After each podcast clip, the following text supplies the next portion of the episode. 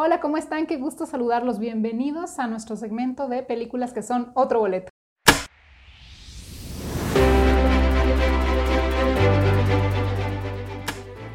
Hoy vamos a platicar de una película que la verdad no pudimos esperar a que llegara al streaming, ¿verdad? Como siempre verlo en nuestra casa con nuestras palomitas. Si iba a tardar 40 días y no, era completamente imposible. Además, déjenme les digo, que volvimos al cine después de cuánto, Rodrigo, dos años. Yo creo que un poquito más de dos años que no habíamos pisado un cine por temas de la pandemia y luego la verdad es que nos sentimos muy cómodos en la casa, ya adaptamos nuestra zona de películas, entonces no tenemos mucha necesidad de ir al cine, pero como esta película no se estrenó más que en salas, pues fuimos al cine a ver fuimos a verla. ¿Y qué película fuimos a ver? ¿Qué fuimos a ver la película de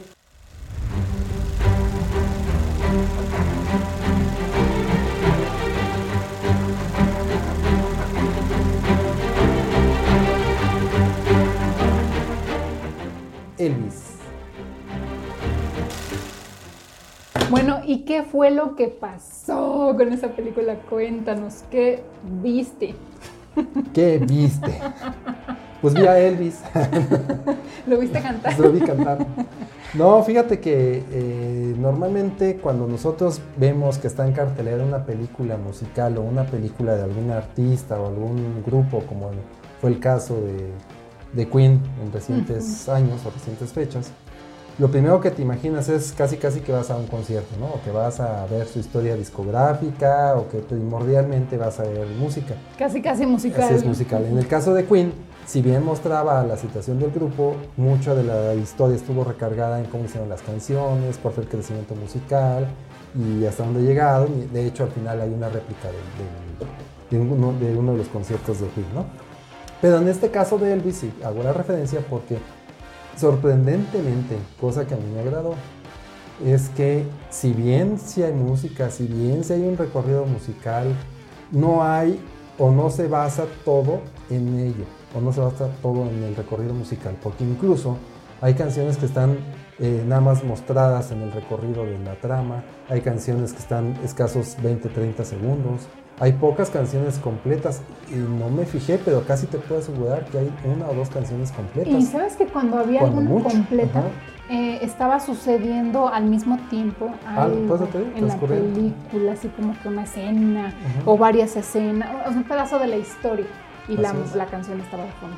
Así es, estaba transcurriendo algo sobre la, sobre la música. No era precisamente más viéndolo cantar ni nada por el estilo. Entonces, eso a mí me gustó mucho porque muestran el recorrido musical, que es muy interesante. ¿Quién no conoce a Elvis? Y si en Estados Unidos, si no conoces a Elvis, yo creo que te cuelgan del árbol más alto y te prenden fuego abajo para que se te quite. Porque si no lo conoces, estás en qué planeta vives. No, no, no, Si no lo conoces, detén en este momento el video y busca en Google Elvis, por favor. ¿Quién será Elvis? que yo siempre dije, si yo hubiera vivido en esa época, yo hubiera sido así de su club de fans. yo hubiera estado así. Sí, yo hubiera vivido en esa época, hubiera sido club de fans de los del Charleston y se hubiera estado quejando con la sociedad de todos los movimientos que no, debería de hacer. Claro que no, yo hubiera estado ahí para ver a Elvis cuando saliera del hotel. Claro que sí. Con salida del hotel. No, fue, no en el concierto. Porque iba a ir al concierto, sí. Así, es que así salen y se los llevan a sus conciertos. Ah. entonces, pues tú vas, estás ahí para que y te firmes. Elvis, toma un muñequito de peluche. Y, ¡ah! la cabeza. No, yo, yo le hubiera pedido que me firmara un disco. Ajá. Sí, claro, por supuesto. Pero bueno, no me tocó, no me tocó más que ya ahora que ya es como que... Pero no se lo puedes pedir a Bad Bunny. no, que, no, hombre, si Elvis se despertara hoy en día y viera Bad Bunny. No, o mal de Bad Yo creo que regrese. Y si no. Es una persona. No, a mí me regresen a mi tumba. bueno, el tema es que en la película, regresamos a la película, es una película que tienes que ver porque habla mucho o refleja mucho, hace mucha introspección en el personaje, tanto de Elvis como de su manager, Tom Parker. De hecho, la película está contada por la voz de Tom Parker, el manager. El manager, que por cierto permite que me costó mucho trabajo reconocer a Tom Hanks ahí. Tom Hanks es el que ah, la hace de el manager. Cuando las primeras escenas, de hecho veía yo sus ojitos porque es que está caracterizado como una persona gorda y grande. Entonces la ves así con su papada y, yo veía los ojitos y decía, como que yo lo conozco. Allá atrás de esos ojitos hay un Forrest Gump. un náufrago también. Sí, y alguien perdido en la terminal. Y yo sé como que... ¿Quién será? y luego la voz. Como en la mitad de la película, oye, es Tom Hanks. y le digo, oye, ese es Tom Hanks. Lo que pasa es que, ¿sabes que Yo siempre sin ver nada, o sea, ni la no vi ni sinopsis ni quién es, o sea, yo me metí así como que vamos, sorpréndanme por favor, a ver qué vamos a ver aquí. Ese cantante me suena conocido. Entonces ahí fue donde me salió la y, y, muy, muy agradable sorpresa porque a mí también sí me gusta. Hay mucha gente que dice, ay no, ese actor como que siempre es él y como que no, que está muy sobrevalorado. Hay mucha gente que, que dice que está sobrevalorado, pero la verdad yo creo que es muy buen actor. Y ahora sí que en esta película, la verdad que se las palmas Está caracterizado, este, de hecho hay algunos documentales por ahí, búsquenlos, donde se, se dice que se tardaban de 3 a 7 horas, dependiendo de la escena, en caracterizarlo. Y sí, la verdad es que sí tiene por pues, la nariz, ¿no? Que es, el rasgo principal. Tom Hanks la tiene un poco hacia arriba, el personaje la tiene un poco hacia abajo. Y el acento. El acento, bueno, ese, ese es trabajado, ¿no? Ese no es totalmente de caracterización, pero sí es trabajado por él, porque pues eh, conforme transcurre la película, eh, te das cuenta que él no era norteamericano, el manager de, de, Elvis Presley. No estamos este, diciendo nada que no se sepa. No, aquí no hay spoiler, ¿eh? de hecho sabemos cuál es el final también. De hecho se muere, ¿no? se muere. Se muere. Pero bueno, el tema eh, es que él era, estaba indocumentado en Estados Unidos, él era neerlandés o de los Países Bajos, holandés, como le quieran decir pero eh, de hecho se va viendo en la película, en el transcurso de la película, que nunca había salido o nunca salió de Estados Unidos precisamente por ese tema. Entonces, por consecuencia, Elvis nunca tuvo conciertos fuera de Estados Unidos, porque por una u otra cosa siempre lo disuadía de que eso no sucediera porque él no podía salir de los Estados Unidos porque ya después cómo regresaba, ¿no? Y no le podía decir, no es que, decir que soy indocumentado, pues no, ¿verdad? No, mil cosas, no, es que tú no puedes salir de Estados Unidos, no, no, no, aquí está muy bien todo tu mercado, pero pues ¿cuál? Realmente era que él no podía salir. Pues bueno, ahí la, la película les digo que me gustó mucho porque más allá de lo musical que está muy padre y está muy bien llevado también, está el fondo de las personas. Está el fondo de Tom, Tom Parker, está el fondo de Elvis, y está el fondo de Priscilla Presley, y, está el fondo de la familia también. Entonces si llegas a ver a las personas dentro de la representación. Está basada completamente en estilos de vida, en forma de vida, en formas de pensamiento, en cómo era el Estados Unidos de la época, cómo era la gente de la época los problemas que tuvo incluso por bailar como bailaba, este, las necesidades que tuvieron o la necesidad que tuvieron de, tomar o retomar el compromiso militar que tenía Elvis Presley con Estados Unidos, donde fue destacado a, a, este, un lugar de Alemania, y este, a cambio de eh, una reputación donde crea una imagen pública para que fuera aceptado por las personas mayores, porque tenía problema de aceptación. Lo que pasa es que él cuando sale a la luz con todo su eh, esplendor de artístico, pues le dio por el lado del rock and roll y del desenfreno, que para ese tiempo era demasiado. Entonces los bailes que él hacía, si se buscan ahí sus, eh, sus videos y demás de lo que se grababa de él, pues era, era demasiado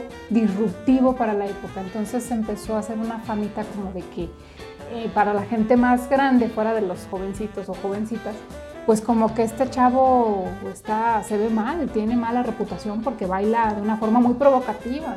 Sí, y es que funcionaba, fue el precursor del rockabilly, de alguna forma los principios del rock, de lo que hoy conocemos como rock and roll, en donde se fusionó toda la, la música afroamericana de los Estados Unidos, el blues y todo eso con de hecho, al principio pensaban que él era una persona afroamericana cuando lo escuchaban en el radio cantar nada más. Tom Parker dijo, es que es afroamericano. No, resulta que no es afroamericano. Entonces, por eso fue que le llamó la atención, lo fue a buscar para, para promoverlo. Y todo esto se ve en la película, todos los inicios que, que tenía.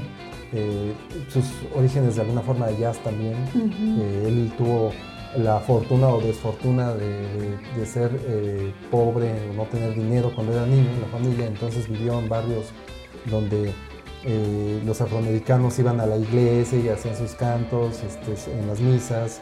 Entonces eh, él tomó de alguna forma esa cultura y la desarrolló al grado de que pues, se llegaba a confundir su voz con alguien de, afroamericano, que todos sabemos la potencia que tiene, la forma de cantar, pero resultaba que, que no, era, no era propiamente este, de la comunidad de ellos, ¿no? No, pues hasta en algún momento llegaron a, a atacarlo, a decirle que él estaba usurpando la música afroamericana, ¿no? Pues que, que, era blanco, que como, ¿cómo? Así es. Pero bueno, el de ahí, para no hacerles el cuento muy corto, como dicen por ahí, eh, a mí me gustó mucho por esa sencilla razón. La historia, pues la historia, todos sabemos que la historia de Elvis, más allá de, de, como fue dramatizada en la película, que sí tiene algunos cambios tiene muy pocos cambios y eso también se agradece porque de repente hay tanto cambio que dices, bueno, esto ya no es la Es que todas las historias se tienen que como novelizar, como le dicen, como dramatizar para poder hacer, este, o sea, sí, se basan en lo real, pero hasta siempre dicen basado en hechos reales, pero no quiere decir que sea exactamente la réplica correcta de todo lo que pasó. Hay muchas cosas que se infieren de que pudieron haber dicho esto y esto otro en su casa, o sea, de eso no hay, no había una cámara grabando los 24/7 como si fuera Big Brother, ¿no? Todo eso se basa sacando en conclusión y se va dramatizando. Entonces hay cosas que no sabemos si fueron o no, si sucedieron así o no. Pero a mí, por ejemplo, lo que sí me llamó la atención es que trataron de mantener lo más parecido a lo que sucedió. Por ejemplo, en la cuestión de los conciertos, los trajes, los lugares, hasta las personas que estaban ahí que se veían en cierta toma de alguno de los videos de aquellos años, lograron eh, hacerlo o como que duplicar la situación para tratarte de hacer sentir como que es exactamente la réplica de lo real, aunque sabemos que no, no puede ser Sí, está muy bien lograda la película en ese aspecto. Eh, lo que yo se agradezco de esas, la, dramatización se entiende de alguna forma, porque es, es, así interesante lo que a lo mejor no fue tan interesante en su momento. Lo que se agradece en Elvis es que la línea del tiempo está bien llevada, sí está bien este, eh, pues, documentada y llevada a cabo porque sí hemos visto algunas otras películas que la línea del tiempo está completamente cambiada y eso sucedió antes, sucedió después, y se vale también, pero al final ya no, para los puristas, que yo soy medio purista en ese sentido, pues me gusta más que la línea de tiempo este, corresponda, que sea lo más apegado a la realidad, dramatizado, porque se entiende que tiene que estar este, exagerada la situación de alguna forma para causar emociones, pero sí no caer en el exceso, ¿no? Como hemos visto por ahí algunas otras que no me acuerdo cuál, pero sí hemos visto algunas que dices, bueno, esta sí ya está completamente fuera de sí. ¿no? sí, pero yo siempre he pensado que, bueno, si vas a ver una película, sabes que vas a ver cosas que igual no fueron ciertas al 100, pero que podemos mm, saber qué es película y que hay que ver. Porque si no, entonces nos vamos a los documentales, donde eso sí, te van las famosas ocuseries, incluso que están muy de moda ahora, te van poniendo punto por punto qué pasó, a qué horas y luego qué pasó después. Pero a veces, pero a veces ni esas, ¿no? O sea, esas también las cambian, ¿no? No, no, no. Es este, pecan de, de, acomodar las cosas a como, a como se considera que deberían haber sido, ¿no? Y esta está bien, esta está, De hecho, hasta comentamos tú y yo que esta película daba para hacer una miniserie porque pasaron se muchas cosas, se siente apresurado. De hecho, supimos que se hizo una grabación, bueno, finalmente la película duraba cuatro horas y tuvieron que hacer cortes para que durara dos. Bueno, casi tres, dos horas y cuarenta, por decir. Dos horas cuarenta más o menos. Que ni la sientes, ¿eh? La verdad se disfruta mucho la película. No, de hecho no la sientes. Eh, de hecho, a veces lo que sientes es que no cupo todo lo que debería caber, por eso caímos en una docuserie algunos cuatro episodios, cinco hubiera estado bien. Eh, se entiende que va a durar más tiempo, pero en el cine tiene que durar poco tiempo. Pero sí se siente un poco apresurada eh, con cuestión de las, a las cosas que sucedieron. No está apresurada en escenas, porque sí es una película que, te, que le da tiempo a las escenas. No es una, una, película de transición rápida como ahora se usa mucho, ¿no? De que las transiciones son rápidas, pasan de lado a lado, eh, volando. En, esta película hay partes de transición rápida, pero hay partes de transición lenta. Hay una parte que a mí me gustó mucho donde eh, está de moda, de hecho, hacerlo así en el cine, en las series también, donde se, se intenta producir una toma que aparenta ser de una sola toma, es decir, aparenta que la cámara traspasa paredes, que pasa ventanas, que se va al techo, que baja las escaleras con, con el personaje, entonces ese tipo de, de forma de hacer cine de ahora me gusta, me gusta cuando las transiciones son eh, no tan rápidas y no tan lentas, me gusta el ritmo medio y creo que Elvis logra muy bien ese ritmo medio. A mí me, gustó mucho esa parte también, la fotografía, la ambientación, el vestuario está muy bien cuidado, las escenas, toda, toda la, parte eh, que no vemos, o sea, toda la parte que está fuera de los personajes, es decir, la ambientación y el landscape de atrás de la película está muy bien logrado si ves los carros de la época típicos, los semáforos típicos, cómo pintaban las calles de la época, todo está muy bien logrado en ese sentido. ¿no? Claro, y el trabajo de los actores de veras que increíble. Aparte de que los caracterizan para parecerse lo más posible, ellos hacen un trabajo maravilloso. Ya hablamos del de Tom Hanks, pero también el chico este que hace a Elvis. La verdad es que mis respetos, ¿eh? es un muchacho que... híjole, echó la casa por la ventana en cuestión de trabajo actoral. Eh, lo que pasa es que en este tipo de películas yo veo dos situaciones. La primera es, tú no puedes, como actor, ser Elvis, ¿estás de acuerdo? Mm. Es tan famoso y tan conocida su cara, sus acciones, sus formas de ser, que no puedes ser Elvis. Entonces tú tienes que convertirte en un personaje que, que, sea tan fuerte o tan potente como Elvis para que la gente te lo crea en pantalla, porque si no entonces pues tú tratas de parecerte a Elvis Presley y empiezas a caracterizarte o a hacerte cosas que no van. En esta situación, Austin Butler, que es el que representa a Elvis, se nota que estudió los movimientos de Elvis, se nota que estudió hasta la forma de tomar la guitarra y hacer los, este, los cameos en la pantalla y todo eso, pero no intenta ser Elvis, intenta ser él de alguna forma representando un personaje tan fuerte y tan potente con sus problemas también que traía Elvis en cuestión emocional. Y entonces le da una personalidad única al personaje. No, nosotros no sabemos realmente cómo era Elvis porque no tratábamos con él, pues en aquella época menos porque no había documentales, no seguían a las personas, no. los conocíamos en su vida diaria, entonces realmente conocimos la vida de Elvis por medio de, del actor y yo creo que estuvo muy bien logrado porque se quita ese, ese fascinación de, ser igual al personaje. Pero yo lo que noté y lo que iba es que como que es, o sea, le da muchísima energía al personaje, mucha, mucha. yo creo que debe de haber terminado cansadísimo de grabar esa película. Pues sí, dicen que cuando terminó de grabar, porque además la, la grabación estuvo medio accidentada porque fue entre pandemia y se dejó un tiempo de grabar, etcétera, que estuvo pues no me da mucho caso. Por ahí leí que estuvo siete días este, descansando completamente porque plano al día siguiente que terminó la filmación, casi casi le tuvieron que llevar al hospital a ponerle suero a, ese nivel. No, es que se ve, de verdad vale mucho la pena, aunque no conozcas a Elvis o no sea de tu época, vela porque vale mucho la pena. Te, yo siento que todas estas películas que reflejan mucho de la vida de, de hace muchos años, de antes, nos ayuda a entender de dónde venimos y cómo se ha ido la historia de la música dando tantas cosas tan fascinantes, que bueno, es como harina de otro costal, pero de verdad a mí se me hace muy padre poder ver películas representando tiempos anteriores. Así es.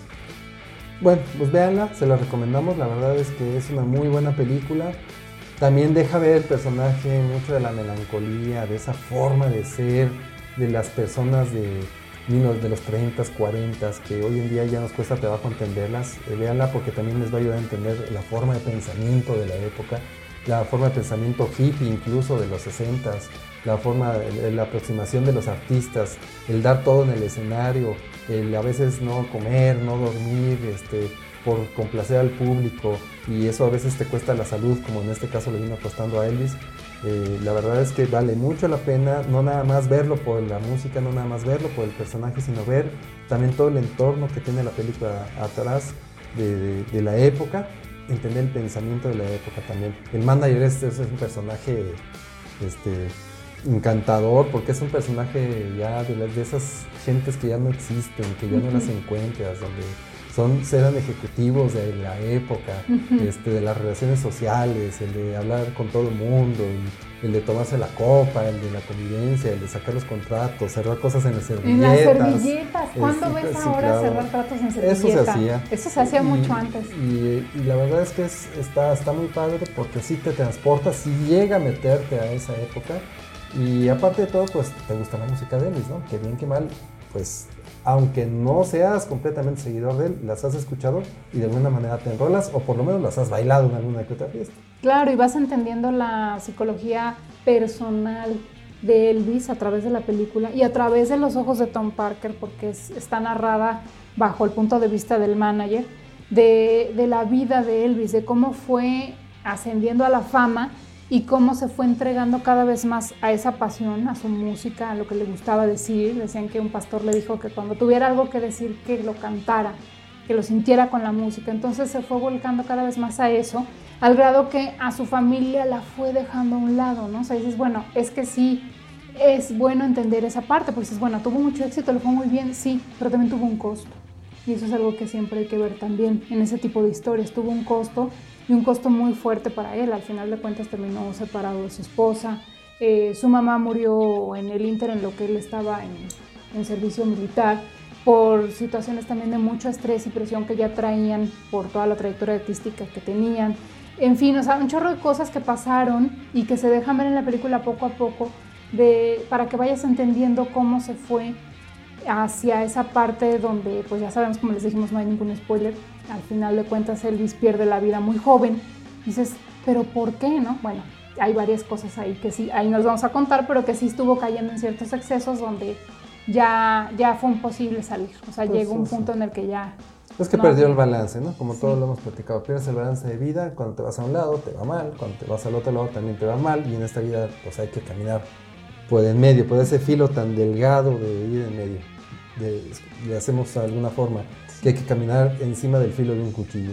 Porque si te vas para un lado, pues te, caes, para el otro lado, pues también te caes. Y hay que caminar por ese en medio, que es tan delgadito como el filo de un cuchillo. Otro Boleto Podcast está disponible en plataformas como Spotify, Apple Podcasts, iHeartRadio, Amazon Music, iBox, Google Podcast, Tuning y muchas más. Ya dentro de alguna de estas, ponen el buscador Otro Boleto Podcast y dale play. Bueno, entonces, si terminan este video y no les han dado ganas de ver Elvis, vuélvanlo a poner, por favor, para que se animen, vayan a verlo al cine, vale mucho la pena. Nomás un, un consejito, verifiquen bien si en el cine donde van el sonido está bien en su esplendor, porque a donde nosotros fuimos sí faltaba el sonido de las bocinas laterales y sí hace falta, muchachos, porque pues hay que sentir la música, es parte de la película. Pero bueno, eso es nomás como que aquí entren a ver si sí. Chequenle bien para que le disfruten como debe de ser. Pues bueno, muchas gracias por habernos acompañado. Nos vemos en el siguiente.